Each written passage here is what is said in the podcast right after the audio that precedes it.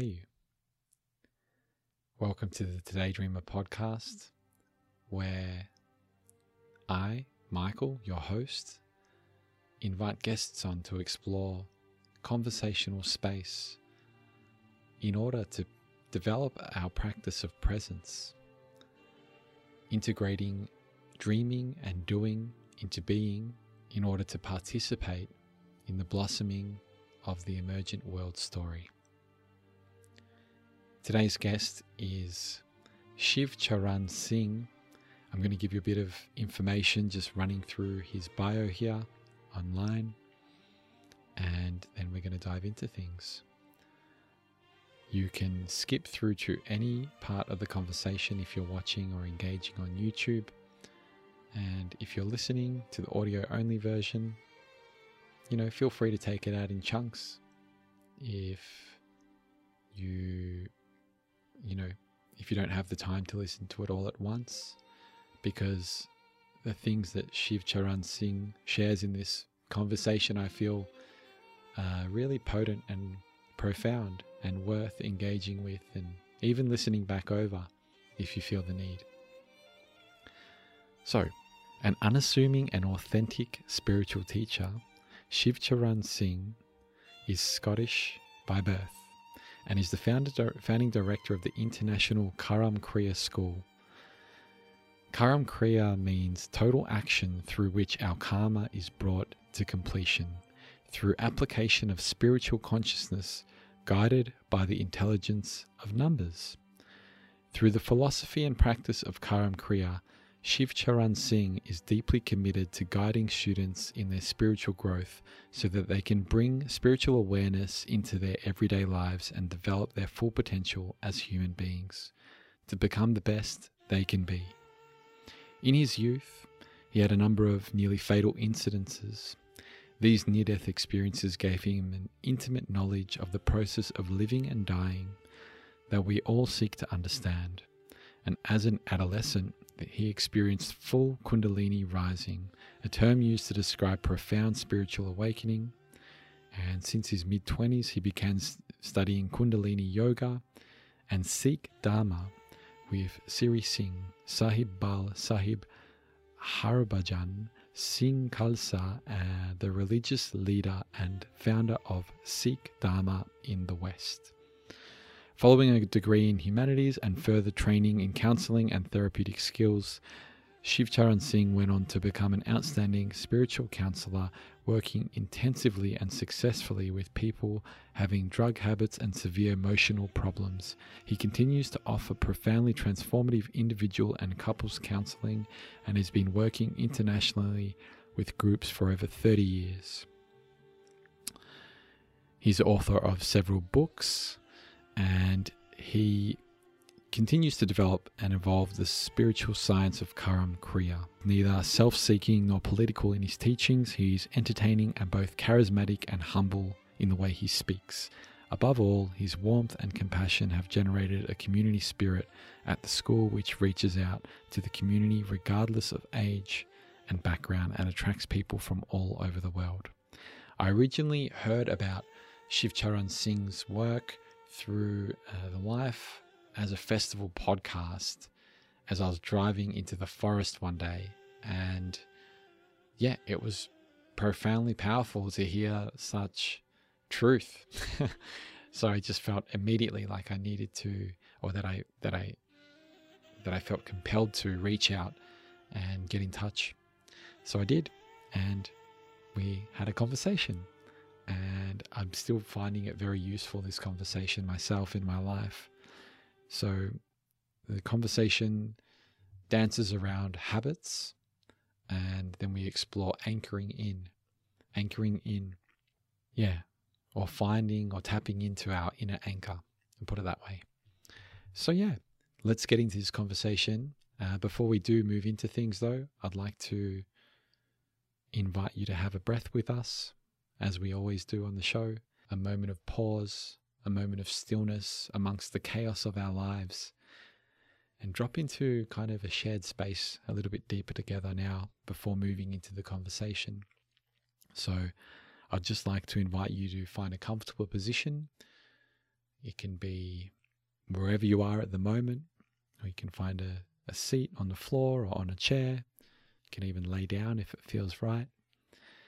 And when you're ready, bring your eyelids to a gentle close. Take one big inhale in and exhale out into the nose, deep into the belly. And release.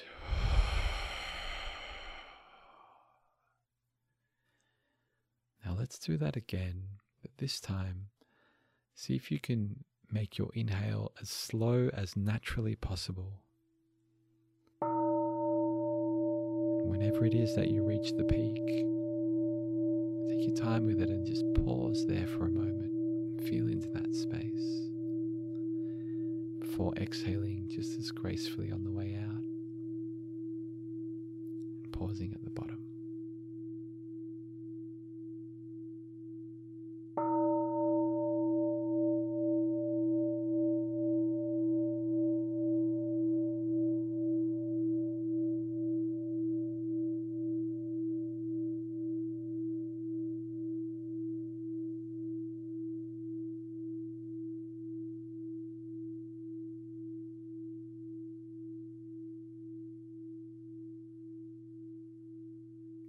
I'm just saying I might find as much wisdom listening to my neighbor as I might listening to somebody who's got some big CV or, or track record or something. So, um, so I, I don't need to especially announce anything about me, especially.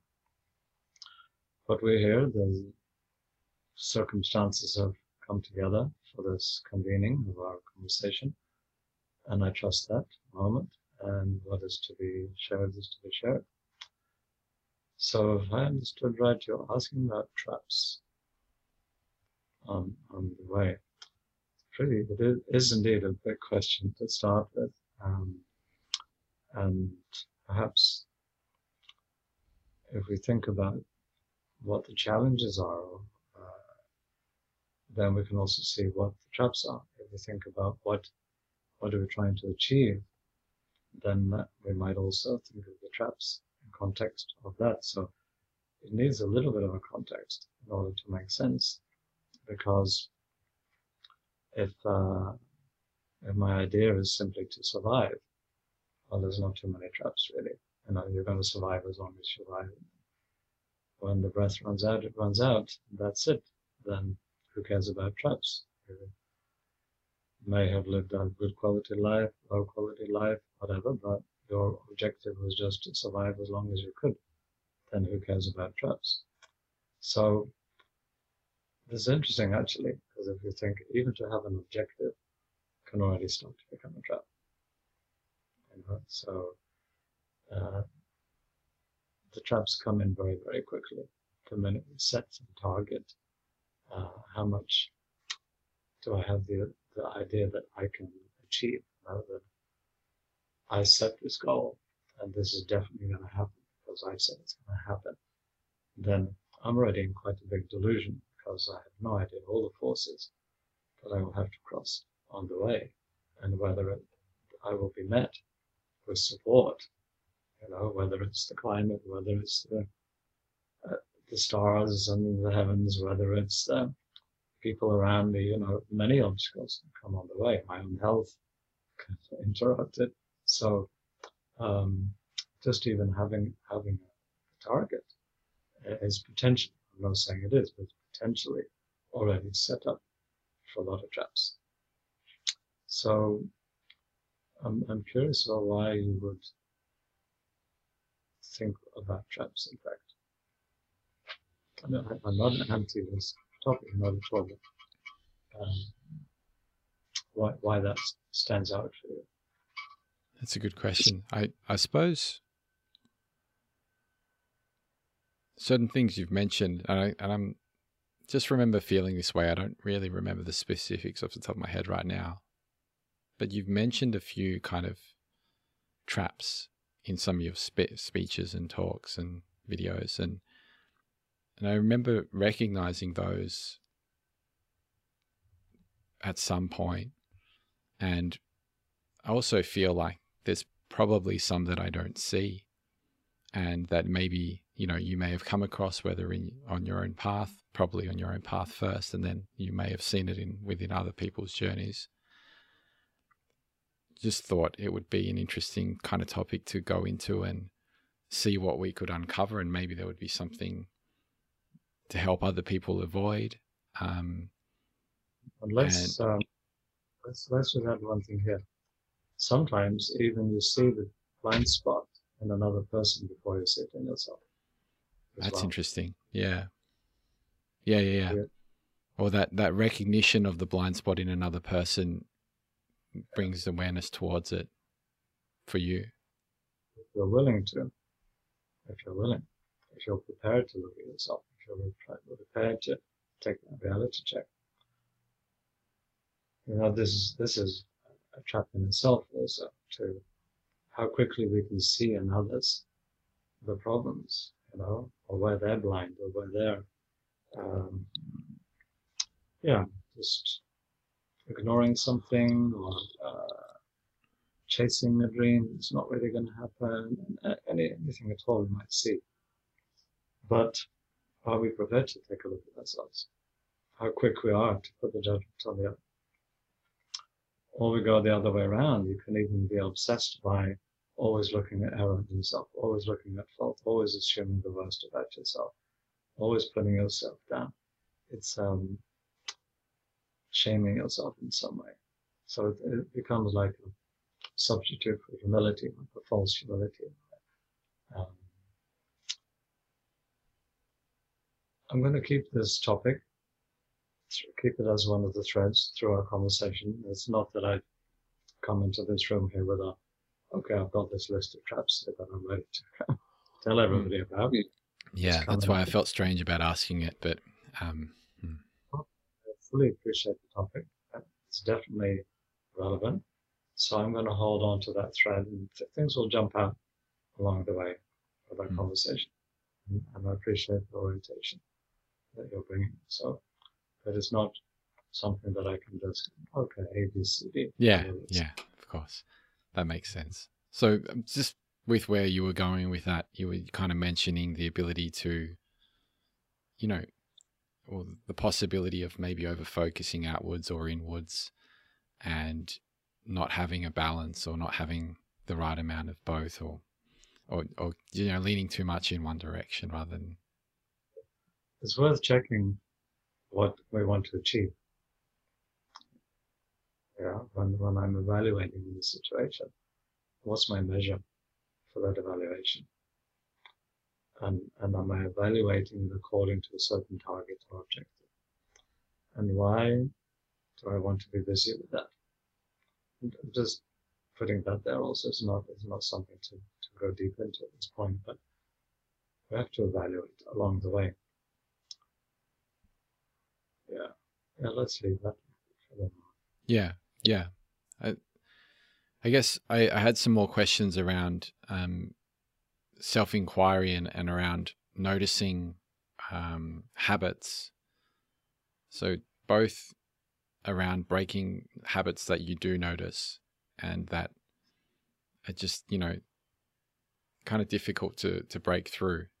You know, it's this continual process and seems to get easier as you go. But I just wanted to see if you had any thoughts or wisdom to share on that topic, and um, also so the the conscious habits and the unconscious ones I, I was hoping to explore, finding the ones that we're not so aware of, and and having some reflection on those. You know, you you already mentioned you know looking at others as a sense of a, as a mirror in a sense, but maybe there's some other ways we can accept that I'm a creature of habit. Yeah. And we come to terms with that really. Um, and here's an example just now using the social media. If you you think that you're conscious of everything you're doing, yeah, and then you see yourself on camera, and then you think, oh, what do I look at that? Look at that. What do I do that? And then you turn to do I do? Oh yes, you do you know, you don't recognize there's so many micro habits that we have here. never mind if there's big habits that we know, okay, I really need to stop having three coffees first thing in the morning, whatever it is. I know it's not good for me, but I can't help it, whatever. There's some very obvious habits we have that we, something in our own conscience that tells us we need to do something about that. That's one thing. We will come back on that in a moment. But first of all, we just have to acknowledge I am a creature of habit. And there's a micro habits and there's major habits. Habit implies something that's routine as well, tends to be cyclic, coming around. So that gives us an insight already, like if I can see the cycle of it, then the question is, if I do want to change it, where can I intervene? Where's a point that you can cut into it? Because there are many points that you might try to cut into, it just doesn't work. The this already in such a flow, like a snowball effect or something like that. There's a momentum in it that it's not going to work to come in at that point and interrupt the habit. The force of the habit is stronger than the effort to interrupt it. Another thing is that the habit has power. So we're talking about a charge in a way, it has energy in it. So if I am not invested with my life force, my energy, my power into other things, then there's like a default. So the habit is also something that becomes automatic. It's not, um, I'm not in a way doing the habit. Sooner or later, the habit is doing me. It's like I become a slave to that habit. I'm subjected to that. It seems like I'm doing it again, but in another way, it's, it's when it's built up a certain momentum in, us, it really has its own perpetuality. It's a self-perpetuating, self-reproducing mechanism and is drawing fuel from me, from my life, energy. So this gives us a few tips. If we just see how habit works, yeah, breaking it down and deconstructing the basic idea of habit, in a way you can just pose a number of what am I doing it for? What do I achieve from it? How does it happen? Yeah. What do I achieve? What do I avoid through it? And just deconstructing through putting a lot of questions on it, but then you have to be willing to be quite brutally honest with yourself. When does it happen? What am I feeling before the habit starts? What do I feel during it? What do I feel after it? Who is doing the habit? Is it me as a lover? Is it me as a father? Is it me as a the habits I have as a teacher? The habits I have a, as somebody's friend? Even what role am I in when I'm in the habit? So being willing to kind of really X-ray the habit line. Um, that, that's not going to resolve the whole thing. It's going to bring consciousness. And consciousness is already a big factor. Oh, I did that? I didn't realize that. Oh, oh I never. What, what I mean here by asking questions, oh, I never thought of that question before. I never, I never put that question to the habit. So I'm being willing to ask myself different questions know, that are unusual questions, like coming in from an angle. And that takes training in it. And if you can learn to train yourself to come in from many different angles to a situation, then you're going to get insight that you didn't have before. And then consciousness is the beginning. It's not a guarantee. It's the beginning of change. Now that I'm aware of, now that I have an insight into that situation that I didn't have before, I have more motivation to do something about it, it moves something in me. The, the kaleidoscope that I have on it has moved. And, I, and I'm getting an insight somewhere that I hadn't. So consciousness already is quite a factor in making the change. Another thing is uh, an expression we use is about needing an alternative. Because if I don't have something else to do with my life energy, with my time, uh, occupy myself. I use an expression now, if I'm, if I'm occupied, I can't be preoccupied. A lot of our semi-conscious or subconscious habits, the automatic ones, let's say, they are like a background preoccupation, background worry, background needs, background programming that's going on. that I'm not so aware of because I'm not consciously, passionately occupied with something else. If you have a habit to, um, it, it might be just to eat sweeties every hour, know, your little packet in your pocket and you keep this kind of leveling away, let's say, okay? But actually, engaged in a really interesting process with a couple of people on a journey through the mountains. And actually, three hours have passed and you didn't once take the sweet. Just a very elementary example, but I was occupied.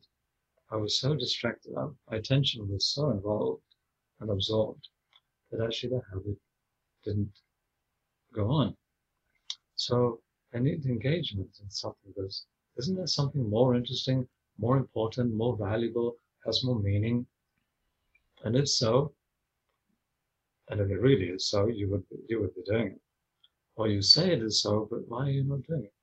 Yeah, yeah, I'd really like to do that. I wish I could do that more. Then why don't you? Actually, the vitality is not there. How much you really want it, or you don't have the discipline. Consciousness, in a way, has, like everything, right? Coin has two sides. There's a side of which is just soft, and the sense of Oh yeah, yeah, I know, I know. You know, but you're not. It's not changing. So isn't it? Many times people say that. I know, but yeah. So there's a soft side to tending to be more passive, and the other side has to be a bit warrior-like in a way. Like, oh, it is there. Therefore, and like you have to initiate yourself. You have to kick yourself up the backside in a way. to come on, because if you don't, nothing is going to do it for you.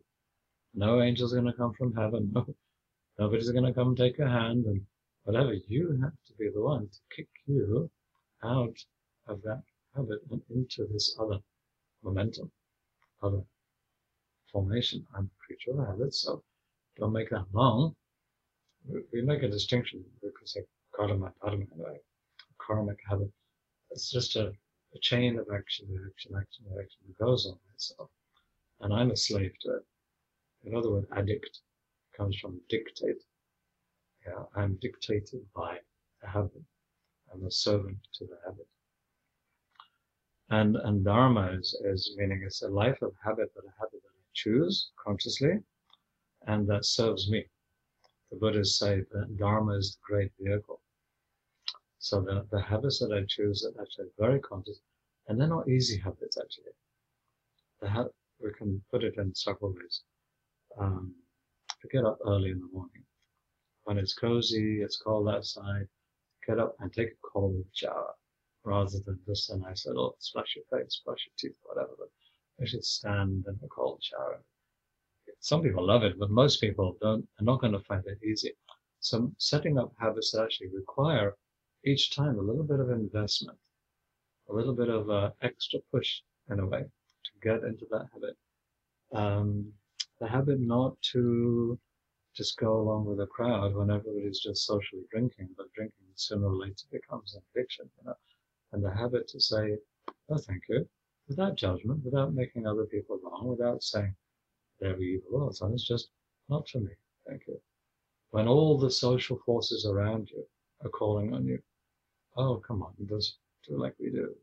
Whether it's drinking, whether it's fighting late at night, whatever it might be that you know the next day, like, oh, what did I do to myself? But you couldn't help it. Well, I was just going along with the crowd. There are so many ways we're subjected to social forces. Whether it's coming through the media, whether it's coming through, you know, the gang we hang out with, whatever. We're just we're just subjected to so many forces. And we don't know how to kick out of it. So it does need some kind of like, you have to slap yourself in the face in a way. So that's what I mean, the warrior side of I'm aware. And, you know, it's like that, that moment of, hello, wake up. You're going to do something about it or not. Well, I don't know how. Actually, that's not true. It seems to be a, a weird balancing act within that as well of of almost not taking on too much, but then taking on the right amount to actually be making some kind of a progress and then being okay with it not happening overnight. Um, Absolutely, because one thing that stops us also from changing the habit, or two things jump to, to my mind straight away, is um, shaming it, feeling guilty about it, judging myself for it. Um, not that, that's that's actually a trap in itself. Okay, consciousness of something, and then feeling responsible. You know, oh, it's my responsibility. Oh, it's all my fault. Is it? That's that's not the meaning of I'm responsible. I'm responsible to make the change. Don't wait for anybody. If I need help, okay, but I'm responsible to ask for the help, not to sit and wait for it. So getting out of guilt and just recognize that it is the case. That's all. I have this habit. Recognize that it's not any longer producing the highest quality of life that I could have. That life could have a better quality for myself. And it's time to move on. Recognize that eh, what most of our habits are actually born out of innocence or naivety or ignorance. It's not that I had some evil intention to set up this habit. So why I should put shame and guilt on myself? I do something that tranquilizes me. Calming myself down is not a crime, but the ways that I do it may not be healthy. I do something to stimulate myself. You know, that's what we do. Sedate, stimulate, sedate, stimulate. Stimulation is not a crime. Having getting a little kick, come on, I need a little kick, a little energy. But the ways that I do it may not be healthy for the ecosystem of my mind, body, hormonal, emotional self. So I can upgrade the ways that I do that.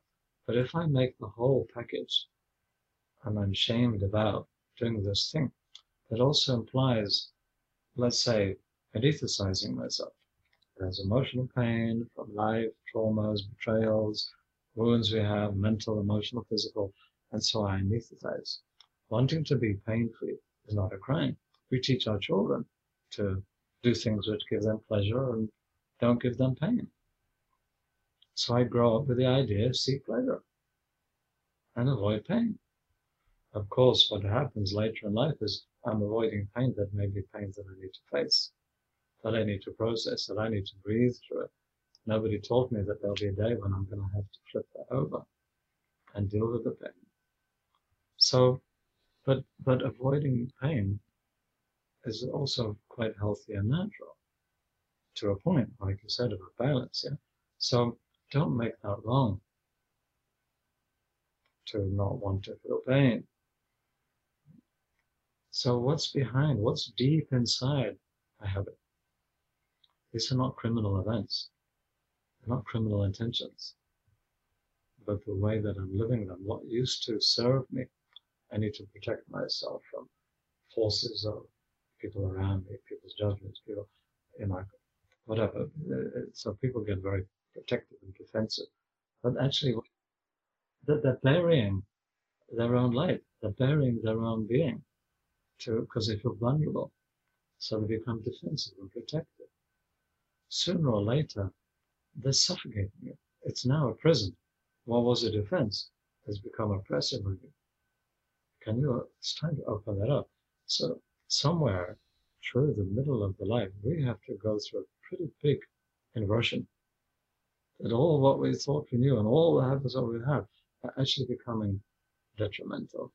And life is not what we thought it was. And I'm not who I think I am. And the whole thing has to turn inside out. That's pretty big, and a lot of people just can't go there.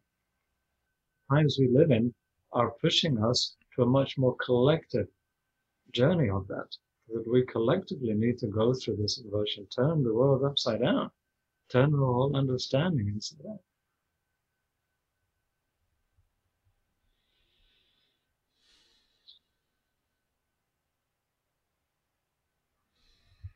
Yeah. yeah.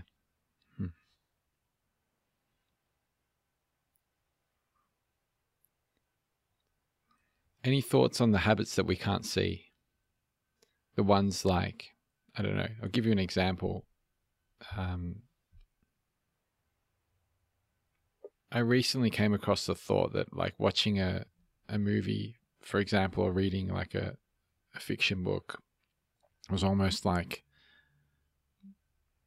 living someone else's life and going through the emotions on this kind of on this you know half of the emotion is it wasn't really my life it wasn't really me feeling it when i was sad when someone died.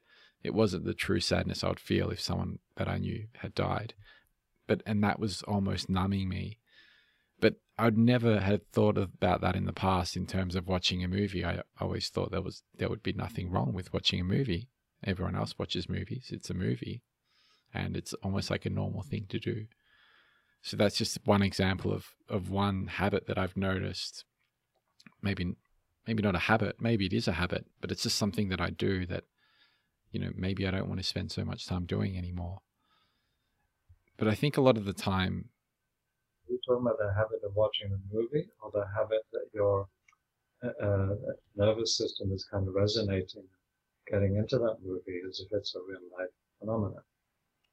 I just feel like the now, and it might be different for everyone, but for me, I feel as though watching a movie is is almost like a distraction from life. It's it's sometimes it's an intentional one, but sometimes it's an unconscious one, and, and I think looking like reflecting back, I've but there's also beautiful things about it as well. There's positives and negatives to watching a movie, for example. Um, there's lessons to be learned within movies, and there's maybe sometimes it's nice to be in that in that fairyland state um, for a moment because it might be useful that part of the part of our life or um, but I think I, I'm referring to the habit of watching a movie without consciously being aware that it might not be having the best effect on my psyche and it being normalized in you know, society. There just seems to be all these little distractions from that take us away from ourselves. I don't know if even that's the right way of putting it. Take us away from the state of being in a pure sense. It seems like so many things are distractions in every direction. And hmm. why is it to actually look at the general idea distraction rather than movies. I'd say, say for several reasons that actually a whole life is a movie. Really, I'm sitting watching my neighbor getting a digger machine to come and dig up the hole because he's got a leak outside his septic tank, whatever. So it's actually I'm just I'm just watching a movie. But you're aware that you're doing it. You're not lost in it that that's a question of the whole life. Uh, whether I'm watching something on the screen or whether I'm watching something outside of my window, um, am I aware that I'm doing it when I'm, I'm in a car and I'm driving? How much of the journey from the moment I switched on the engine, I started my car and arrived at the destination, how much of that journey was I aware of? Mm. If I asked, how many uh, green traffic lights did you pass? Sometimes I arrive and I don't even. It's like, how did I get here? I don't remember the last twenty minutes or so. Yeah. So, that there's several things happening here. This is this is, you know, multidimensional phenomena going on here. There's forgetfulness. There's limited focus that we have. So there's so much else going on around I'm not even aware of. And um, there's distraction.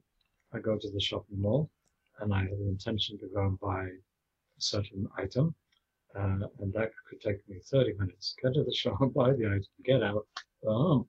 But actually, three hours later, I'm still there, wandering around, looking at this shop window, looking at that shop, buying things that I don't need, um, spending money at the little casino. Um, oh, maybe I even go to the cinema because now in the shopping mall, even the cinema's there as well. So get in, go and watch. And I'm coming out of there so many hours later, emptied my pockets of the money and and don't know where the time has passed, bought items that I don't need. How much of any of that was I conscious of? And maybe I didn't even remember the original item that I went in to buy. And I ended up talking to friends and I got phone calls and I was doing SMS messages and just everything around was actually calling me to be distracted. And there's something within my nature that hooks into that. I, I'm taking the bait. Don't, don't, don't blame the shopping mall. You know, I'm I'm the fish here, and I'm I'm the one who's get, getting onto the hook. So I need to acknowledge that. there, could I pause you for a moment? There seems to be a sense of um, you take the hook once and then it's easier to take it the second time. It's almost like this um, it's like exponential growth in that direction and and it's like the tiny the tiniest steps matter if that makes sense um, like these tiny little movements or decisions both it's a lot of little things accumulating it's also the fact that the first time is very exciting first time anything first time you take a drug first time you have sex the first time you kiss somebody the first time you take that coffee or take that whiskey or whatever. And like, oh yeah, what this? But and then you're chasing that all your life, chasing that unique experience, and it doesn't come. And that's what some people just have the addiction of falling in love, for example, because actually you're looking for that first time experience to fall in love again, fall in love again.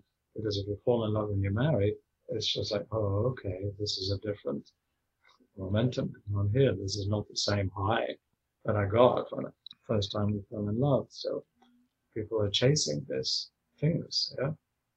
Um, so we're chasing that high. Now there's the little steps, as you said, that the the the forces behind the substance or the, the the object or the item that we're hooking into is also penetrating deeper and deeper into my psyche, deeper under my skin. And my habituation is also anchoring in more and more to that item or that shopping habit or that drug habit or whatever it is. So it's a two-way play.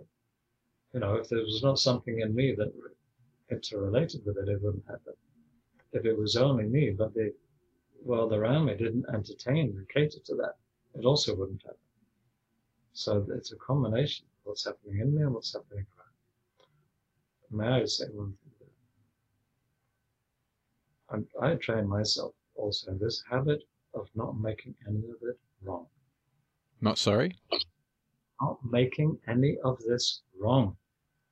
It's all a necessary part for wherever you are at that time. It's part of the deal. If you incarnate on planet Earth, yeah, yeah, yeah. The, it's not wrong or right or good or bad. You're gonna have to get in this play. This distraction, this moving out of self, is more or less inevitable and necessary. It's a circuit that I have to make. I'm with self. A child is born with, we see it, that innocence, purity, naivety, a natural trust of its environment, a simplicity, and, and we appreciate that. But does the child know it has that? Actually, no, it's just in it, merged in it. And then gradually the child figures out like, oh, what, what is it about me that they're so interested in? and then starts to use that to get more sweeties, more attention, or to, you know, and it's, so it's a little bit separate from itself. You know, it's creating this kind of alter self, which with, with which it can then maneuver, emotionally or in other ways, manipulate this environment for entertainment, for achievement, for more success, to get more hugs or sweeties or attention, whatever it wants to get. And this simply perpetuates and perpetuates, and we move more and more out into the drama, into the game of life. It's called Maya, time and space. I call it the horizontality of life, longitude and latitude of the so world. when you're when you're on the on the way out of that, when you're leaving that, um, I found it very like it's a big struggle to just try to stop everything at once and just try to cold turkey it. It seems like it it just doesn't work um, and things creep back in, and it mm-hmm. seems like you maybe need to take the same approach on the way out, gently, gently, and ease the way out. Is that? Generally, yes. I, I would generally for sure. Same the thing with the habits. When you asked about the habits we don't, we're not so aware of, really, you work with the habit you are aware of. And what, as that clears, there's more transparency. And it's going to come by itself. You're like, oh, okay, now, oh, am I that? Then another habit comes to light, meaning it comes into consciousness. Oh, okay, so this is next. And you and never assume the job is done. Hmm. The next you work on work on what you're aware of. But it can happen. Sometimes we're moving out, we're moving out, and really we can see it like a circle. There's a certain point at which naturally some pretty major events may even happen in the life for, for people that start to turn it around. Sometimes a shock, a wake up call is a situation that really challenges you to say, oh, okay, it's time to turn this around. And, and then some people get radical about it. But in many, many cases, there's a burnout. People get into suddenly new age, yoga, meditation, or I'm vegan now and I'm this and that. And you see them flying high for a while with it. And then it kind of all fizzles out as well. So that's an indication that tells us, that, whoa, slowly, slowly, this is a long road you're on. And if I dare say it, it's a road of lifetimes. You know, to, to achieve in one life, we, we, there's so many little subtle micro habits that we have we don't even so unaware of that they may only surface lifetimes from now. What do you mean by lifetimes? Um, I've got this idea in my mind that every time I hear it referenced in Buddhism and in other kind of traditions, mainly Buddhism for, for, for me, I, I kind of I've kind of thought of it as lifetimes within this lifetime because I see even if you look at something like karma, I can see the karma playing out from actions and it's almost as if if I look at old versions of myself or or the exterior self, I can see that that's changed drastically, you know, even in a matter of years. So it seems as though I've had a thousand lives just from when I was born in this incarnation. But what did what did you mean by lifetimes, and, and how do you see that? Just just to kind of change gears a little bit, I thought I might ask. Yeah, I acknowledge what you're saying, but um, it's a macro and micro scenario. Everything is played out in one day everything is played out in one year. These are natural cycles I'm talking about, not man-made cycles in a week or a month. But in the cycles of nature, the same phenomena is played out over different time scales. And so in this life, I realize I have a habit. I feel like I need to change it. Um, I can't change it yet, but now I'm aware of it. Then I go to therapy or I do some personal development work, I go to workshops, I read about these things and, and but I'm more aware of it now. I can see a little bit where it came from. I've psychoanalyzed it, and yet still I'm not fully getting it to change it. Sometimes I can do a little bit. Then I then I do another kind of therapy, therapy which gives me the tools to change. Oh, now I have tools. I didn't know there were tools. Then I'm applying the tools. Sometimes I'm more successful than before, but I'm not fully getting it yet. Um, it's, it's like that. Yeah, I'm gradually moving closer to the point where the habits have had to happen, and I can say, no, not today. And I really got to the root of it, turned it around, and and then it's still in my aura, still hanging around in my magnetic field, it's still present in my psychic mind, my magnetic field, and so I then I have a really bad day, and it kind of comes to the rescue, and it kicks in, and it's got me again oh, all the work I've done wasn't worth anything. No, no, don't panic. I just had a bad day. Just push it back out there because it's still not fully left your psyche. So you have to perpetuate the alternative habits and keep working because you can't only leave the vacuum. When I say you need to good habit, you can't leave the vacuum. Otherwise it comes in. That's what's happening on a bad day. You forget to do your good habits, you're feeling depressed, something's gone wrong in the life, and this is leading a little old habit is like a little gremlin sitting on the edge of the aura. It's not yet fully gone out, dissolved in the cosmos, and it just jumps right back in and can inhabit the whole space like a demon kind of. So this is a lot of work. So I'm not going to look track, but just acknowledging that. Now come back to lifetimes. So this this same thing is going on over many lives, literally meaning me as a reincarnated entity, spirit, you might call it, that inhabits this body that I pick up from the earth through the mother, mother earth, and mother body, and I inhabit when the fetus gives the first kick, around four months, 120 days, the yogis say, and this is the soul saying, yes, I'm coming in, because before that happens, the viability of the pregnancy is more fragile, the possibility of miscarriage because the soul is not fully acknowledged and the mother is so much like, am I happy with this fact that I'm pregnant? And so then comes this kick, and the soul is saying, "Come on, I'm in. We're gonna. This is gonna happen." And then this fetus develops, and the breath, the lungs take another three to four months to mature, so that if you have premature birth, unless the breathing, because I'm the, I'm the breather. You know, a human being can consciously breathe. I can't tell my dog inhale and exhale and hold the breath and whatever, but only a human being can do this. So I'm the breather. And if you have a premature birth before the lungs are enough mature, that fetus, that child, that baby has to go in an incubator. It needs something to do, help it do its breathing for it. So the lungs develop enough, then the birth can happen, and the breather comes in and takes over the breathing. It doesn't need mama to do that anymore. So this is uh, spirit, inspira in Italian or Latin. Yeah? Bring in the spirit. To, to breathe in literally means inspira, expira. He has expired. Spirit has left. Yeah. So basically, now I wouldn't say this just because the, the books say it, just because the Buddhist texts say it, or the Sikh uh, tradition says it in their scripture, uh, uh, or wherever sources.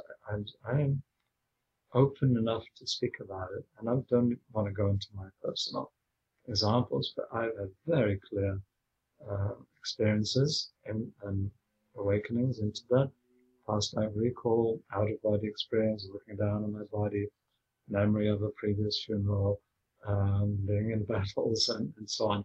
So, to me, there, there's, I don't need evidence. I don't need some theory about that. It's just, I feel it. I know it. I am a reincarnating entity. I've been here before, and I may be here again. And so, this cause and effect has a a chain to it that goes way, way beyond this life. In, in therapy, there's a tendency to look back into our childhood for causes. Spiritual wisdom dares to look further back than that. So, you know, this is not just about how your mama and papa may have treated you when you got bullied in school, not, uh, not denouncing any of that, you know, and, and the power of its impact. But this goes way, way back, way, way, way, back. And you've been working on this maybe you don't know how long maybe.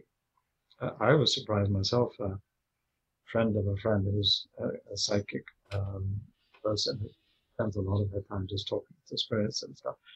And she's saying you know it can take 400 lifetimes just to cultivate one virtue. And I really me like yeah this is the subtlety of it. This is how deep we're working this has been going on long, long, long time and they yet go on. So relax, slow down, just take it step by step, look at your feet, what's next? Not what I should. This is another problem people get into when they get into the spiritual that I should do that and I should work on that habit and I should be there. Hey, relax. Look in front of you. What can you do today? Take care of that. Because if you take care of that, the ability to take care of anything else will become available to you. But if you don't take care of just what's right in front of you now, nothing else is ever going to happen. Keep it simple, step by step, little by little. But big thing, there are bigger moments. You know, that there's events or situations that come come about that do make a radical shift. My father one day he, was smoking like a, a packet of cigarettes a day, and one morning I remember clearly he was going to took the cigarette out of his packet, and then something happened to him, and he threw the whole thing in the fire. Hey, Dad, what's happening here? I'm done with these cigarettes. And in fact, for the next 10 years, I didn't smoke anything. It really just happened. Later in his life, when he got more sitting in his armchair kind of stuff, took up a pipe. And then once a day, he would have a pipe. It's a different approach, but it was almost like a meditation in a way. Yeah, this this this one of the things you mentioned about uh, going into just the, a small thing that comes into your heart or mind, and that you just you know a small different incremental change in your life. Sometimes it seems that we can be lost. You know, I know I feel like this. I feel lost sometimes. And even though I've just recently learned not to be in such a rush and just to kind of relax into things and, and realize that, you know, things are kind of unfolding as they as they may. And if I focus on this present moment, then the next moment will be a beautiful one. And just to kind of relax into it. Even that's a habit in itself and maybe some sort of a trap. But um, this idea of just feeling like I need to know what's next, or even like the way the feeling as, time passes through me, sometimes it has different flavors. It has different kind of um, there's a spectrum of feelings, and sometimes I don't like what it feels like. It's almost like a signal that days bleed into each other in a way that feels uncomfortable and not like it just doesn't feel like I'm on, on on track, and I feel a little bit lost in those moments. And I think what you shared just then about coming back into a small thing that I can do, maybe just sitting for a while and, and allowing nothing to happen, just allow, just kind of be and allow something to arise. And I don't know, this is kind of what, I, what comes to mind. Let's remember habit is not the problem. We are a creature of habit. And if you try to not have habit, it's a habit to try to avoid the habit. Yeah. It's something that's right there to trap. Yeah. So it's almost like moving, like working with it rather than trying to get rid of it and working through whatever you're experiencing. They're separate things. There's particular habits that you may be working with, evolving it, upgrading it, deconstructing it. I think I'm talking about the larger habit of just, you know, these patterns that you see within your life rather than specific smoking or drinking, but the larger, like, what patterning of the way you work as a person. But life was also cycles. Huh? Nature is cycles. So larger patterns are also just an expression of cycles.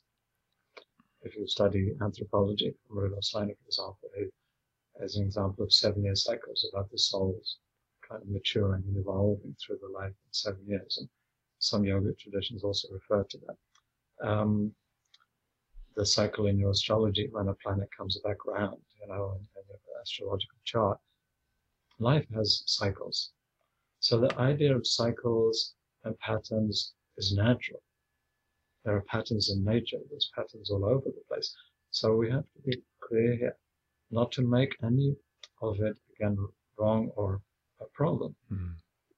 That I want to upgrade the quality of my relationship with patterns and with cycles.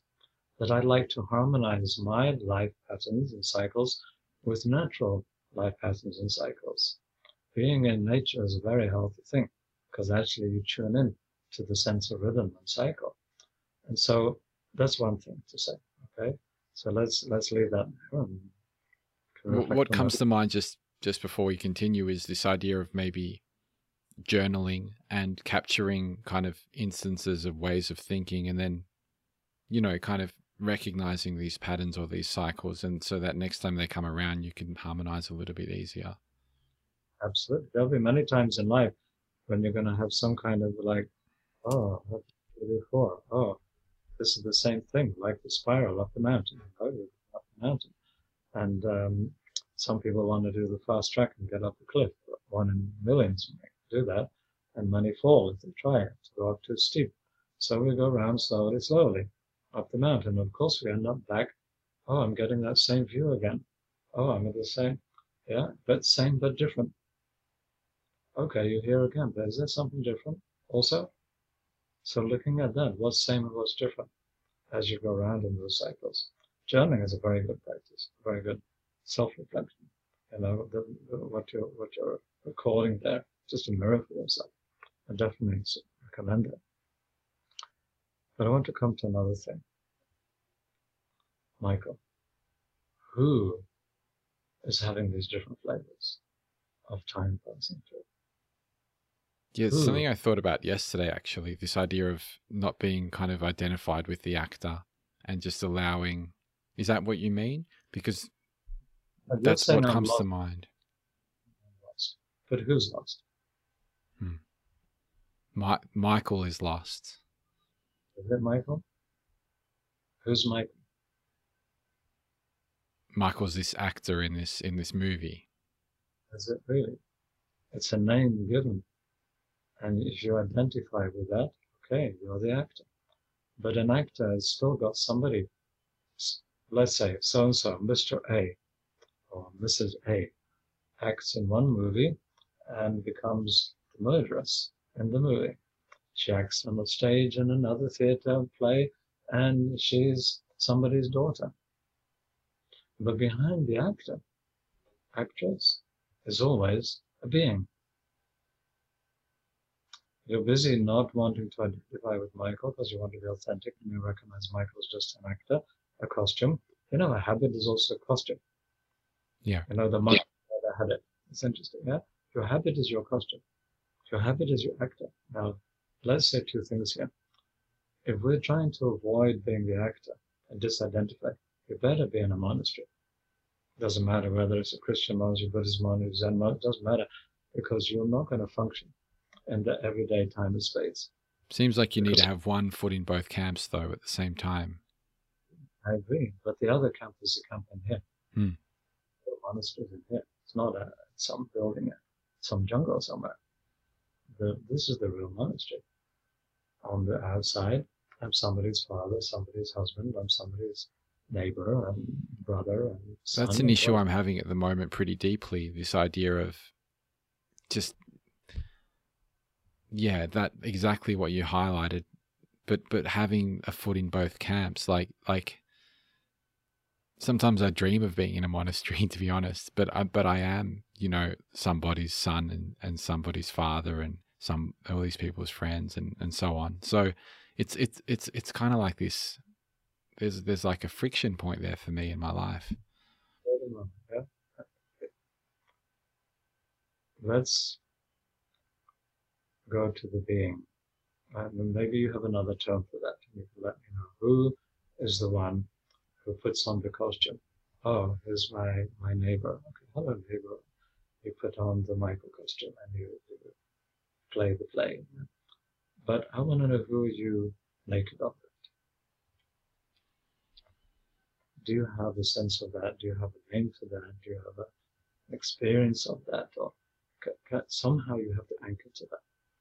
Because when you don't anchor to that, we, when we don't anchor to that, then we're, we're two hands in, in the outside. We're two feet in the in the world of the shopping mall and the social game. And okay, we see that it's hypocritical. We see that it's a game. We see that it's shallow. We want to pull back. We want to go and retreat. We want to go and run into our monastery. We want to just stay here or whatever. But then sooner or later, you would find out, well, this is also a bit selfish and a bit isolating and insulating. And there's something inauthentic about yeah. it also. Yeah. yeah. Oh, back out I go in the world. Look at the statues of the Buddha. Often you'll see left hand is in a central line, whether it's cup in the lap or this mudra here, the Gyan mudra at the heart, and the left hand is a gesture to the world. Whether it's holding some light to the world, whether it's a peace on you gesture, whatever. Left hand is to the heart, to the center. This is the monastery.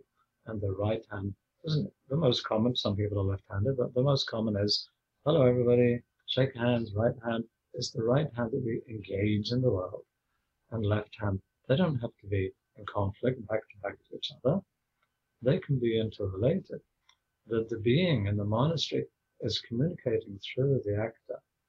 And the actor is acknowledging the being. I just feel like the, the monastery is a great place to almost stabilize or solidify this breaking of habits, or at least like, you know, it seems like a, a, a nice way to cement something. Even yeah, that's that's the what kind of comes to mind. Um, but I see what you're saying. I definitely see like you need to be um, both, or not need, but being both is where it's at. It's a level of maturing. I, I feel we've done lifetimes of, you know, in the old days in Europe, um, family would have want to have three sons. They say it. It's an old saying, I think, in Portuguese. One for the marketplace, uh, one for the military and one for the monastery. Like that. One does your prayers for you, one does business, and one goes to war to defend the country, whatever. And we've spent lifetimes doing that, experiencing the monastic life, going out to battle and developing the warrior consciousness, and doing trade in the marketplace of Maya in order to have success and buy goods and exchange. And lifetime after lifetime, it should occur to us that perhaps we can integrate these. But it doesn't have to be one or the other. So in this lifetime, we learn through these cycles, okay, I need time out. I go to the monastery retreat, I do vipassana workshop, I do whatever, I take my time out. But then, oh, back to the world again. And it's still a little bit black and white, still a little bit either or. Switch this one on, switch this one off. But surely through time, I want to be able to learn that something in me keeps this hand on my heart while I'm out there engaging with the world. And that these two are integrated and related. And that it's not either or, time for this, time for that. But it's fully engaged at all levels. That I'm communicating with you, actor on the stage. Yes, my name is Shiv Singh. Yes, I'm a teacher. Yes, this is all my big CV, whatever, whatever. On the other hand, sitting here quietly saying, oh, this is an interesting theater. And that is completely transparent and that I live it with lightness. I can put all the passion into it. At the same time, it's nothing. And can these two things happen at the same time? I am suggesting to you, this is personal, Michael, that you within you is not anchored enough and not stable enough. Therefore, you go into the world, oh, I'm lost, oh, I need to get back, I need my monastery, and you have. And the problem is, we can hang out in the monastery and feel, oh, I'm just in my But what we're not learning, and what they don't teach you necessarily, is to crystallize that, to become diamond solid, so that when you go out in the world, it doesn't just dissolve again. And therefore, there's a cyclic habit pattern of I need to retreat. I go out in the world, oh, I need to retreat. Because the anchoring, you figured out, Michael's an actor, that, that's becoming more and more transparent. You figured that out. This is a great progress. But there's another level of stabilizing the monastic self so that it's constantly vibrating and pulsing in you and holding anchorage of you. That wherever you extend, yourself in the world, there's a thread back to you. And that anyway, you can be in the middle of whatever, the, the, the central station of the biggest city in the world, and just take a moment.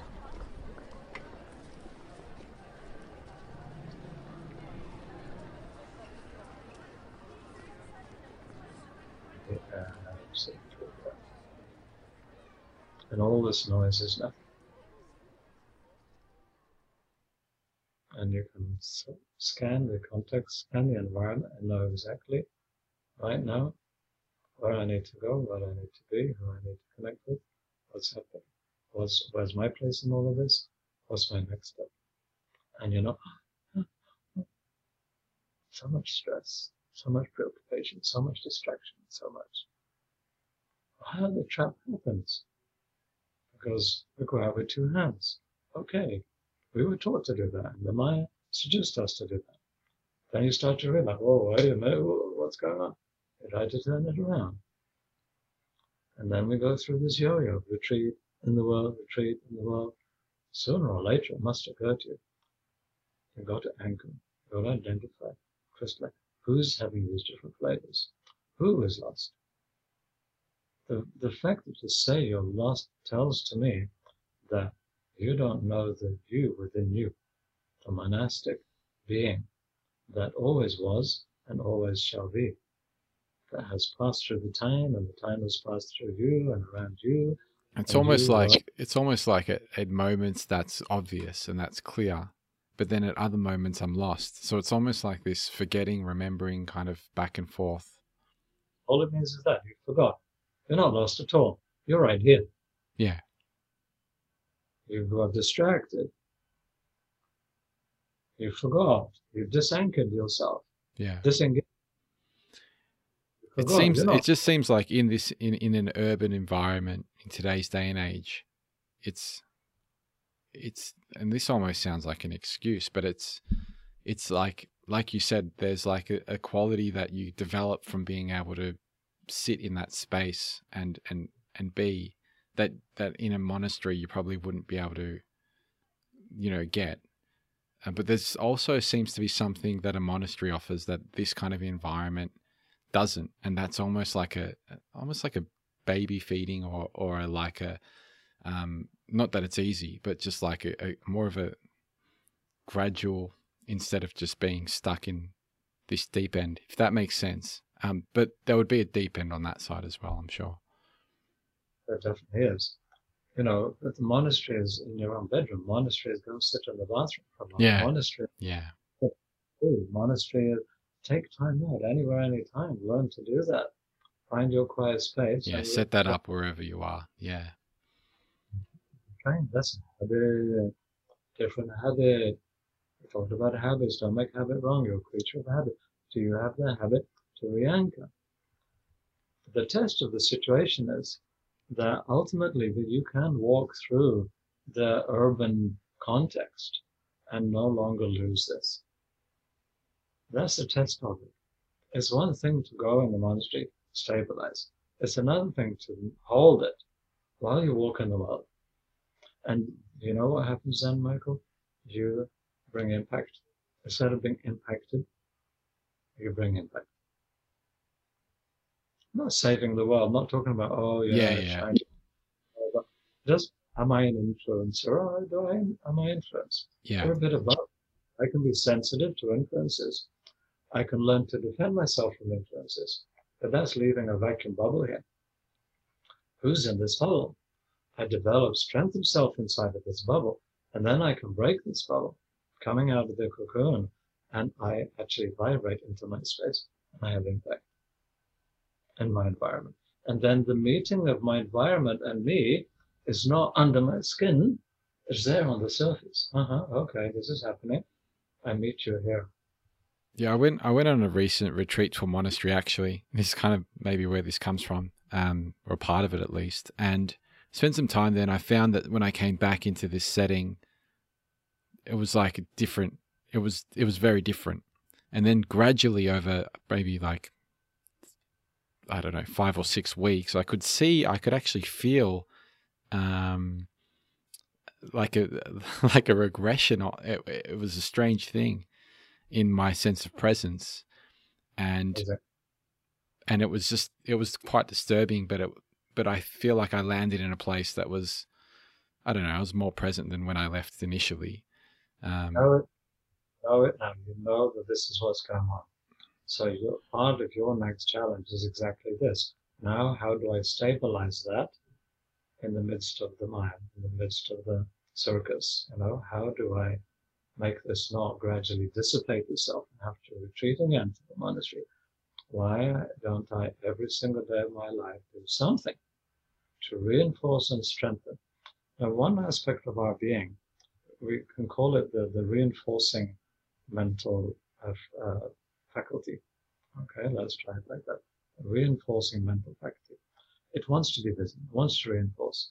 So somebody looks and says, Oh, who are you? And uh, yeah, I know I look a bit weird, don't I? So that part of that adds and reinforces that. Like a child, the, the teacher says you're the bad boy in the class. So sooner or later, you go, okay, I'm the bad boy, let me be the bad boy. And you start to just act it out.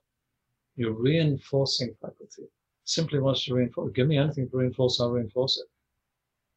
It's just like that, okay? So if you will commit it and say, I am a being within the actor, and it has substance, it can be diamond-like, and it can sustain in all circumstances and contexts. It is uncrushable by any circumstances. It is the essence center of my very being. And then that reinforcing faculty says, Oh, really? Oh, okay. Um, hey, what, how can I reinforce that for you? and do you, have you noticed a difference in actually verbalizing things and just speaking them in your mind So yes, absolutely. Writing them down, verbalizing. That's also what I found quite helpful actually teaching. I don't teach because I figured something out or I'm Yeah. the master of something. Yeah. I teach after teaching and sharing, it integrates further and further within me. And so that's why the, the, the um, tradition that, that I'm part of, we are in the process always we're saying the student, you have to see not student, you have to see teacher of tomorrow. Because they're going to grow if they also share and pass on what they're learning with others. And the teachings don't die out. If the person in front is just your student, when you're gone, teacher's gone, and there's nothing for students and no teacher. Not there should be just a lineage of one guru, one Chela, disciple, one guru. Not at all. We're all teachers. You're a teacher. Everybody's a teacher. Yeah. Wake up in everybody. So that there's perpetuation of evolution of awakening. So Michael stabilized the being behind under all circumstances. You know that little story? Some student comes to Master, Master is so distracted, distracted. Master said, Look, I've got one little thing I want you to do today. Take this spoon. So he got the spoon, and the master pours the water on it, and it fills up to the point that you can't put one more drop. He says, Go out today, today, but don't lose one drop of water. Okay? And I'll see you in the evening. So he goes around watching the sperm to make sure. Excuse me, excuse me. and he, when he arrives, Black Master says, um, "How was your day? What did you say today?" I didn't really say anything. I was I was busy trying to not spill the water. Exactly. You were occupied, so you could not be distracted. You have not made this. Remember, I said there's a soft and a warrior side to this consciousness. You you got the soft side of it, but then you, you get lost because you don't have the discipline side. Yeah. The warrior side. Yeah. Anchor, anchor, anchor, because you know the minute you switch on the TV or put on your screen here or switch your telephone on in the morning or get out, step out the door, you know what's going to happen. So have you done your anchoring today? You know that this has to be a proactive, not a passive. Otherwise, passive, you're going to have to run back to your retreat. And I support it. People should go, monastery, come back, monastery, come back. But sooner or later, come on, isn't this progressing somewhere? Can't you take it to the next step where you're stabilizing so that wherever you go, no matter what's around you, you don't take the hook? We do it in so many ways. There's food on the plate. There's a whole buffet in front of you. Oh, have more, have more. No, I never will put on my plate more than I need, and I will never go for a second plateful. It's a habit that I have, a discipline.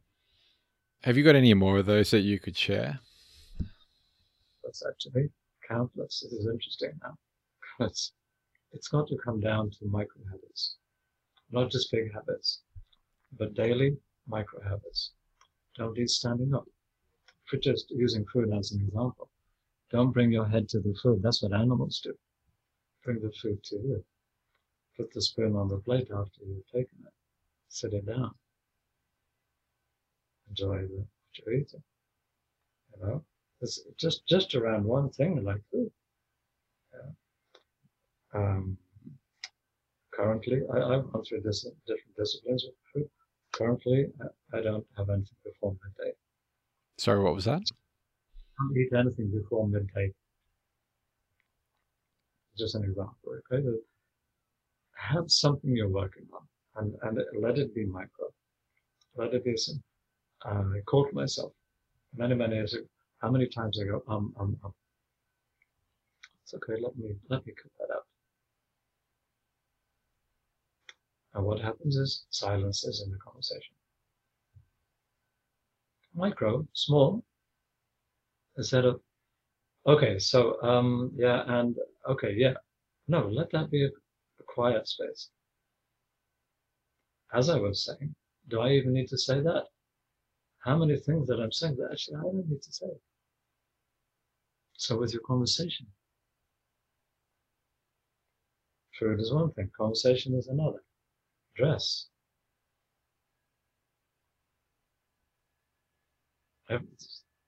It's, right there around you, not some big dramatic thing. everything around you, your posture, how you sit with your body. Where are your hands? What are you doing with them at any time? That's why people have malas to try to, because you know if you don't have a mala, you end up with a pen, twiddling a pen. You twiddle something with your hands, so what do you do? Twiddling. Then conscious, conscious of the liquids you And breathing. Simple practice. How many times a day did you take a conscious breath in and out?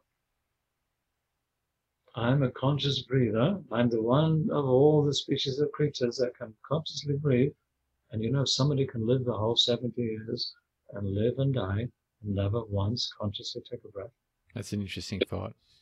And it's one of the few things that make us human, that distinguish us from the hum- other creatures. And our whole life can pass.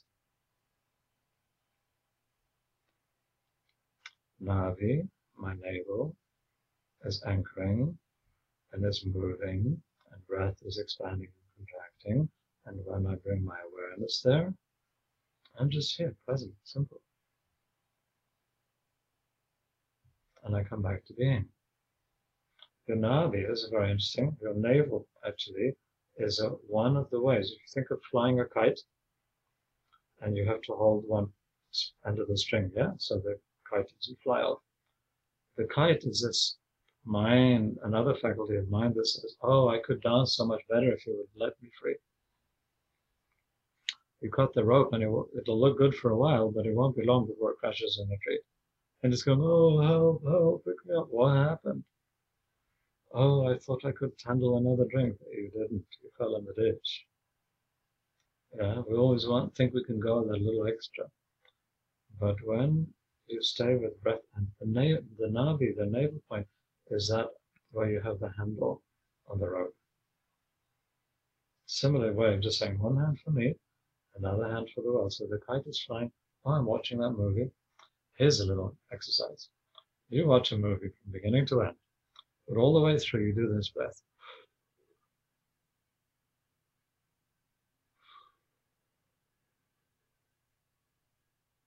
Inhale through the small circle like a straw. In and out. You watch the whole movie. The minute that movie is over, you won't remember a single thing. But you will remember the general sense. Did you learn something from that movie? Was it a good movie? Would you recommend it? You'll have that sense. It was nothing. I would never. That was okay. Yeah, yeah, it's a good movie. You should watch it. What was it about? It's good. You should watch it. Same as the You- spoon. Got the essence of it, but you didn't get caught in it. Hmm. And you just, ha- and if you do that, and it's not a movie worth watching, 10 minutes in, you're going to switch it off. Either you're going to switch the breath off because you're into the movie. You watch somebody sitting in front of their TV, uh, mouth hanging open, tongue hanging out like a dog. Yeah. No? It's, Hello, are you conscious? Is anybody there? I, I learned it with my son of watching them, playing their video games. And um, I showed my son picture, just by chance. I was traveling, I was on the airplane, there was an article about um, the need of braces and children have their front teeth come out too much and the mouth can't close properly.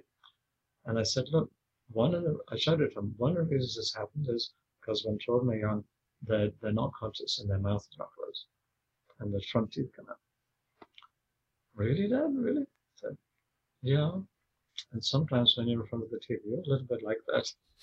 No. Well, actually, yeah. Would you like not for that to happen? I think I would like that not to happen.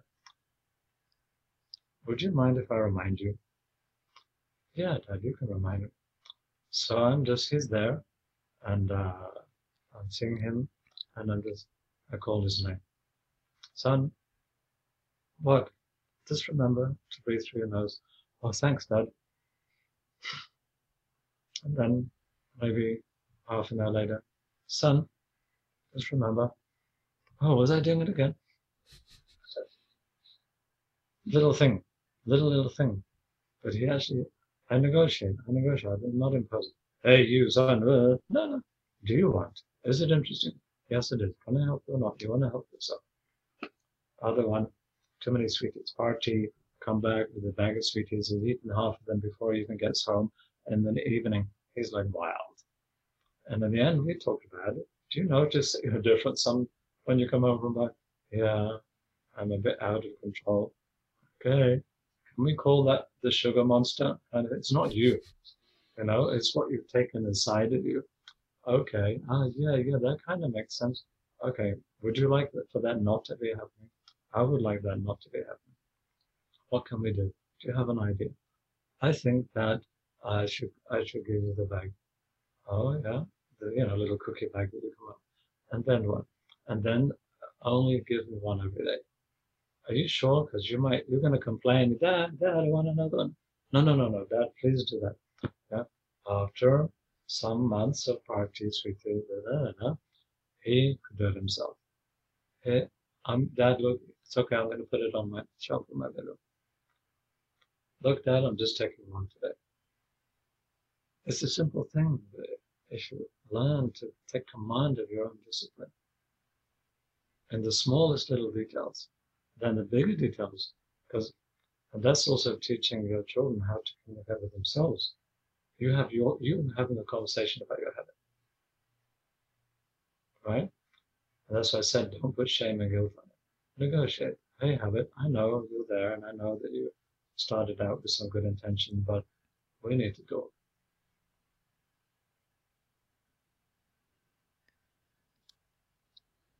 Just got two more small questions before we wrap things up, if that's okay. Oh, yeah. One's kind of similar. We were talking about micro habits, and noticed in a previous interview you mentioned that you used to have this book that it was like your personal little Bible or something, and you had all these different I don't know what you said, bits of information or quotes or, you know, wisdom that you've picked up and you'd just flip it open at a random page and it would help you out at times. Do you have any other things like that that you may be open to sharing? Any other processes, any other um, little tools in your little kit um, that have helped you on your path that you've kind of developed that might be really unique or maybe not? Um, little one and big one. Again, it goes to micro detail. Wake up in the morning and then first thing, I'm breathing. Second thing, celebration. Praise God, being gratitude. Third thing, put my body in certain positions. So I'm already doing yoga and that kind of thing. So stretching and going into different postures so that uh, and anchoring, grounding down into the nadi, letting spirit back into the body. So I, I can go through my entire day, you know, set the table. You know, people do that. You buy, or oh, somebody gives you a present of um, whatever you call like special crockery or something like mm. that. You know, some mm. And and you put it in a cupboard and save it for party. Why? Why are you saving for party? Why not every day is a party? Use it. Bring it out. Bring out your best every day. Whatever you want, bring it in quality. Because that's another thing that the, the habit is a substitute for quality in life. Quantity versus quality. So look at that. Uh, I, don't need a lot of clothes in my wardrobe, but I want quality. I want them tailor made. I find a good tailor, I buy good material, I go to tailor, and I give the design, whatever, and say, okay, one of these. Quality. I pay the money, but I, it's good quality. It's going to last you for many years. So it's, a, it's a, there's an attitude here as well. You know, you can have a lot of little habits, but they can easily creep into semi-conscious domain and become subconscious because there's not an attitude behind it. So that moving from just the action of what you do is what's the attitude behind as well. Because If you have the attitude, you yourself are going to examine, scan, take an audit of your entire life, pictures on your wall. Why are these pictures here? They're not just any picture picked up in a marketplace, not even a picture that's gifted to me. They're quite nice. If I don't want somebody gives me a gift. All right, myself and my wife, our habit is that if it's not something that we're going to use, we want to move it on. We don't want to sit it in a box because somebody gave it to us. You can't give it away. We put it in and we look for the opportunity. Who are we going to give this to? Who are we going to pass it on? It should be on his wall, not mine. I don't need to put it here just to show my neighbor, oh, look, your picture. Yeah, this kind of thing. Uh, givingness, giving, giving very important. Where are you giving in life? This is a very, really important habit to develop whether it's giving a little coin to a beggar on the street, whether it's a charity that you support, uh, giving not because it's somebody's birthday. Never go and visit a friend's house empty-handed. Bring something, whether it's something for the table, a flower that you picked up on the road on the way. Don't go empty-handed.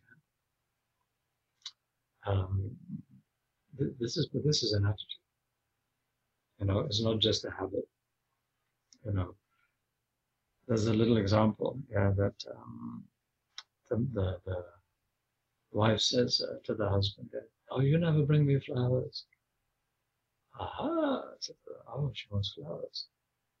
So every Friday after the office, comes home with flowers.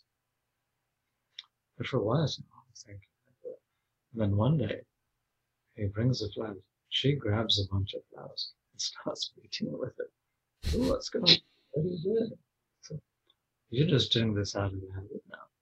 You don't mean this. You're not. You're not making a gesture. Okay, you're just trying to keep them quiet.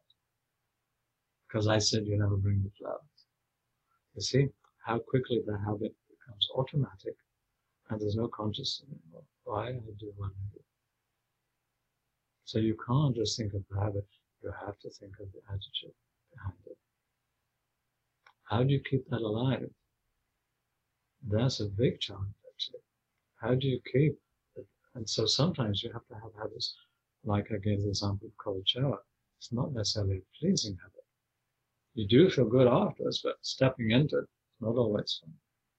So I, and this is not something I'm recommending to anybody, I personally wear a turban as part of the, my life as a Sikh. Um, it has many factors to it because it takes time and trouble to get the material. It's not just a little hat you can put on and off. It's not one of those starched ones that some you see some Sikhs wearing the little black starched office hat kind of thing they put on and off.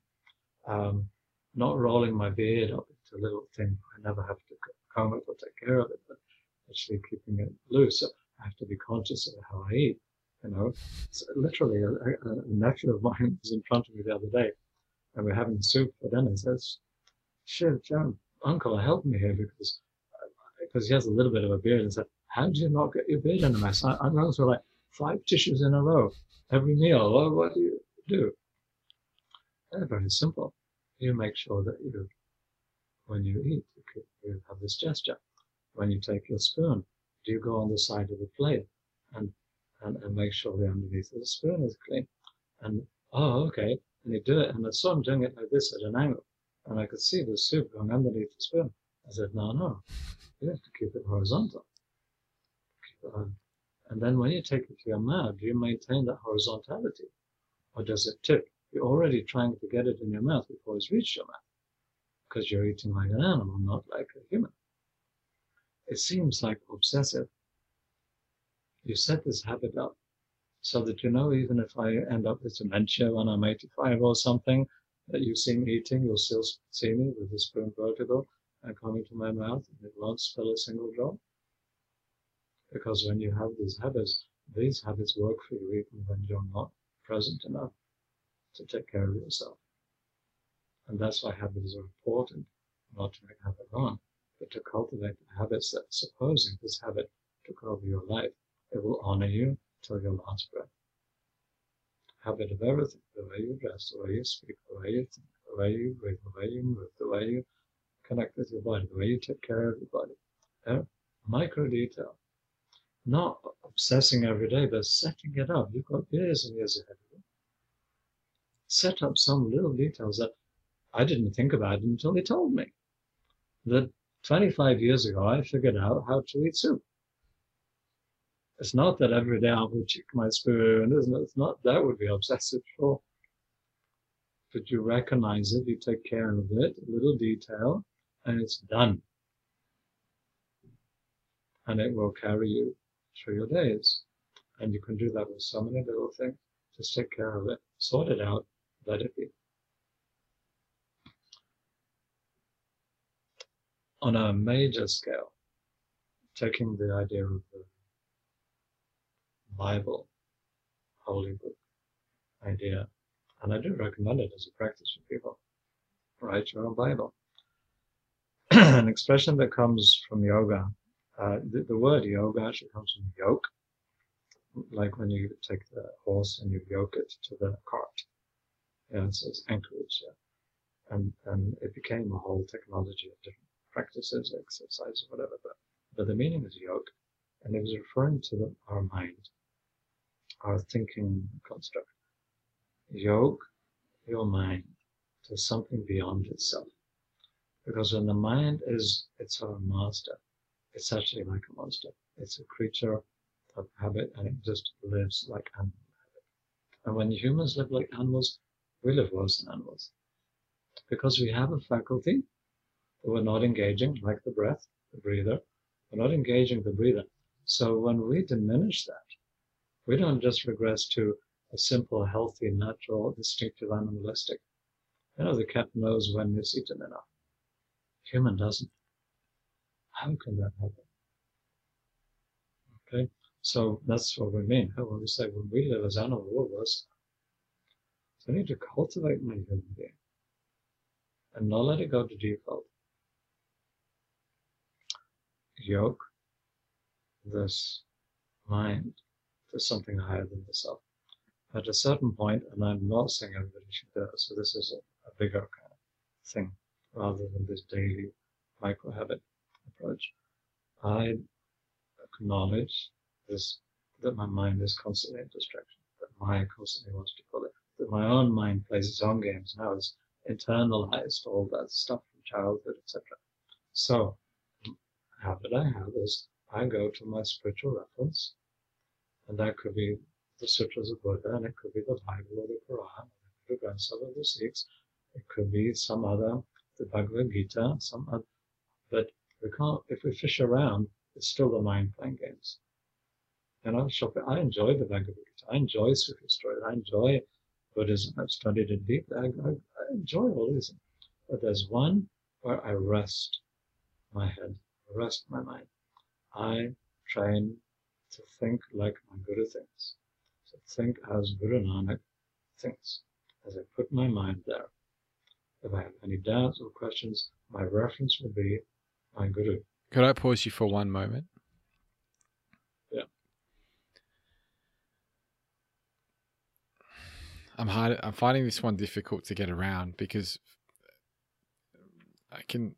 It, it seems like one doesn't have all the answers and it and it seems as though I kind of been looking at even you as an example, like teachers from afar and all these different kind of wisdom that that sinks in and I'm able to absorb from from different sources and and and teachings. And it seems like just sticking to one I find I find difficulty in that. And even finding one that's worthy of sticking to like that I mean not that they all wouldn't be you know what I mean like the right fit.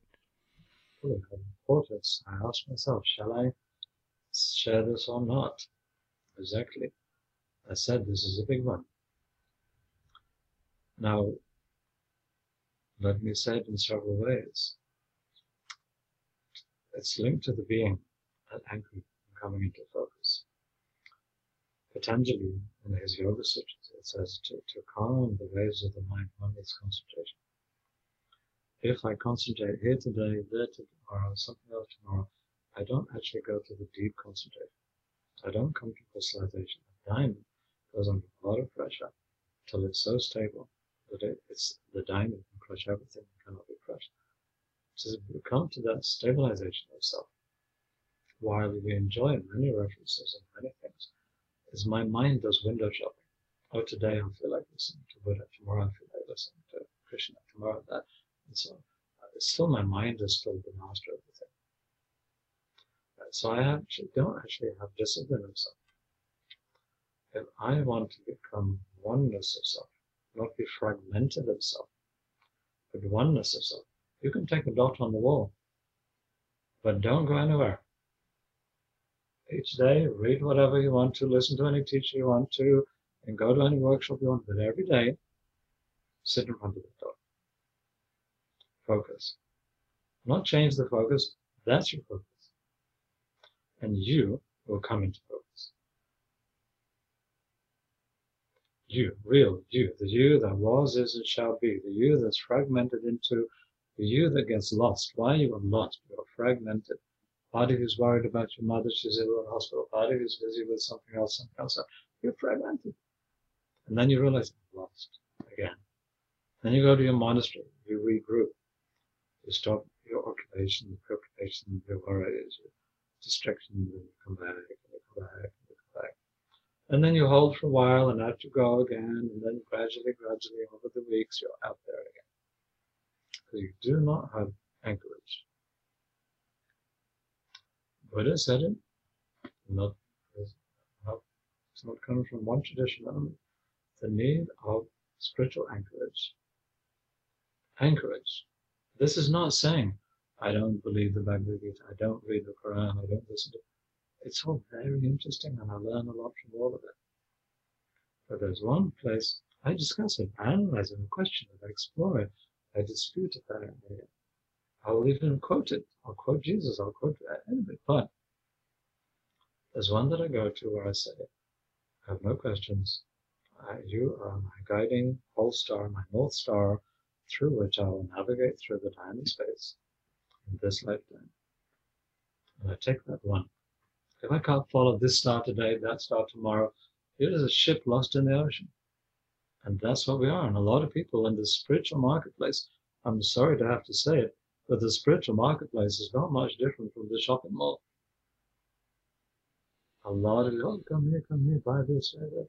People chasing around, running around, follow one star today, another pop star tomorrow, another movie star here, another spiritual star there. There's a window shopping, all of it. Grab sensationalism, have a gong bath here, have a pyramid healing there, have it all. But fundamentally, you're still lost.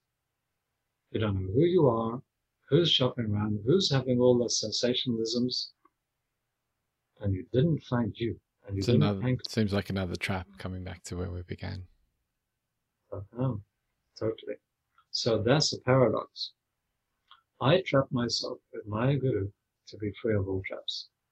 I anchor myself that nothing else will anchor me. Oh, I that's interesting. Yeah. To hook me because I'm a creature of a habit anyway. I'm a creature that gets hooked anyway. I'm in a world of traps anyway.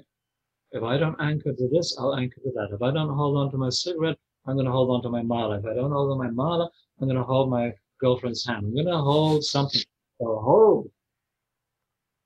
But what we do, married today, divorce tomorrow, this drug today, another trip to Peru the next week, and then this one, another one, try this herb, try that. We're running around to everything. And nobody, and everybody wonders why we, they don't have stability and why they get lost. Because nobody anchors.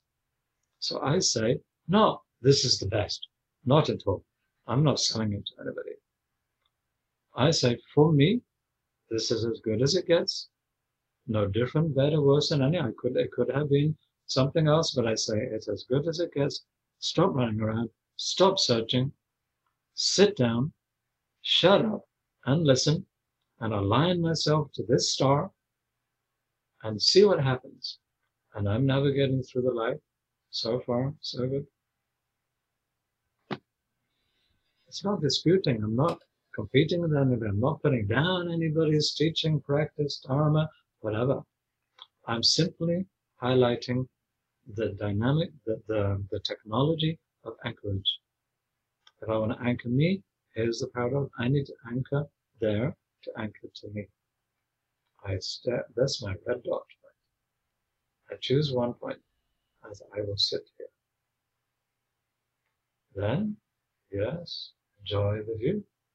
Enjoy the movie, Buddha movie, Krishna movie, Shaman movie, all the movies around. But as some said, come party. No, because I've got one hand tied here, and this hand can only reach so far. I can turn a page, I can listen, I can shake your hand, I can exchange a little bit. But if you say, come join, no, because this hand, my monastery, is with my reference and I will not leave it. And it's incredible the strength of self that comes from that discipline. Simple thing that people are lacking is discipline. Whether it's discipline around food, around your dress, around your posture, around your breathing, around your thinking, around your communication with other people, around how you decorate your house, your garden, discipline to just spend time in it, discipline. Now, if you're disciplined, means you have a disciple. You are a disciple. See, the root of the word is same. My mind is a disciple of the alignment. I think like my Buddha thinks. What is a Christian? If you're going to some situation arises, say, how Christ revealed it. What is the Christian thought of that moment? Christ says, forgive them. Hello, where's your forgiveness?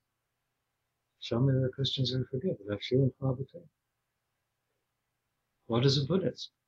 Compassion to all. I'm sorry to say, I was in Sri Lanka.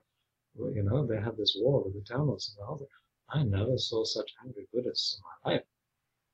So I went to the, to the temple and I had my toga. I'm sorry, sir, you can't come in with a um, hat.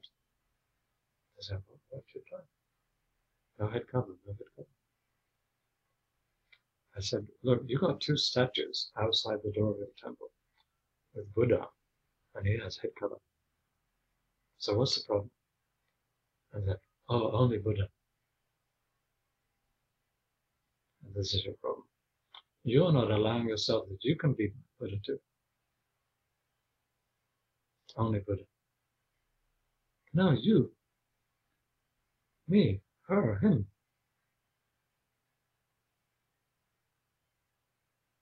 It's not a reference. You're not anchored. You say you're a Buddhist because you're born in this country.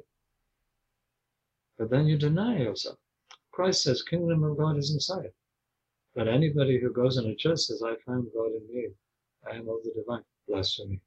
You can't say that. And they teach you in the church to sing this little song, This little light of mine, I'm gonna let but you go in the church, start shining. God has spoken to me and I'm shining bright light of God. Shut up, shut up, shut up, shut up, shut up.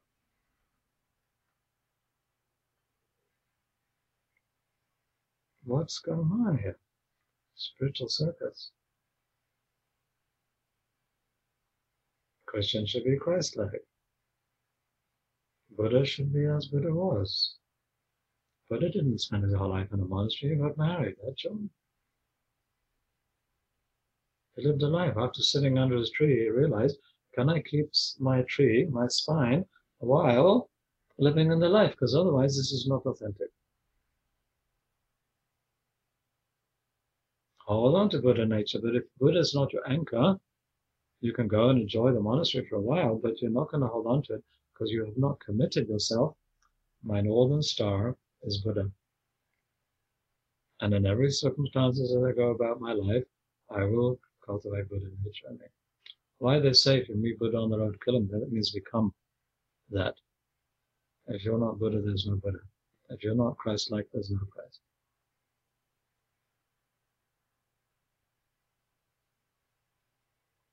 It's a whole other dimension of aligning and thinking. And you can ignore it, you can uh, delete it out of this interview. I don't mind because I'm not trying to sell it. I'm just understand the dynamic behind. We're missing so much. Not going to delete anything. I appreciate everything that you shared today. Um, I had one more question, but I'm kind of going to save it and hope that we have another encounter at some point in the future. And I know we're quite over time. Um, and yeah, I, I just wanted to say thank you. And it's been great. Yeah, it's been really nice. It's been really, really nice. Bless you. My honor to serve and to share. Maybe some benefit for some. Thank you for tuning into this conversation today. I'm going to leave links to Shiv Charan Singh's work and how you can connect and get in touch if you feel called to do so. Also, if you'd like to deepen your connection with the show, if you're finding some value in these conversations and you want to take things to the next level, then please consider joining the Today Dreamer family, the Today Dreamer tribe, by supporting the show, supporting the mindful media vibes that I'm radiating out every week, and keeping this show alive, keeping this intention alive. Uh, you can do so by pledging a small amount via patreon.com forward slash today dreamer. And for all family tribe members of the show, there'll be special exclusive perks made available, including exclusive content like podcasts and videos. Uh, there's also guided meditations that have been recorded especially for you. And for certain amounts of pledges, I'm also creating custom artwork and music to send out to my supporters to show my appreciation for your support. So if you'd like to deepen the connection, please jump onto patreon.com forward slash today dreamer and have a suss, have an explore around that space. Also, todaydreamer.com is the hub of the show, and there's plenty to see and do over there if you've got a spare moment while surfing the interwebs. Thank you so much for tuning into the channel and the show, and I will catch you in the next episode where we will further look to you know develop and cultivate our practice of presence through exploring different perspectives of people that are also doing the same thing. Be well.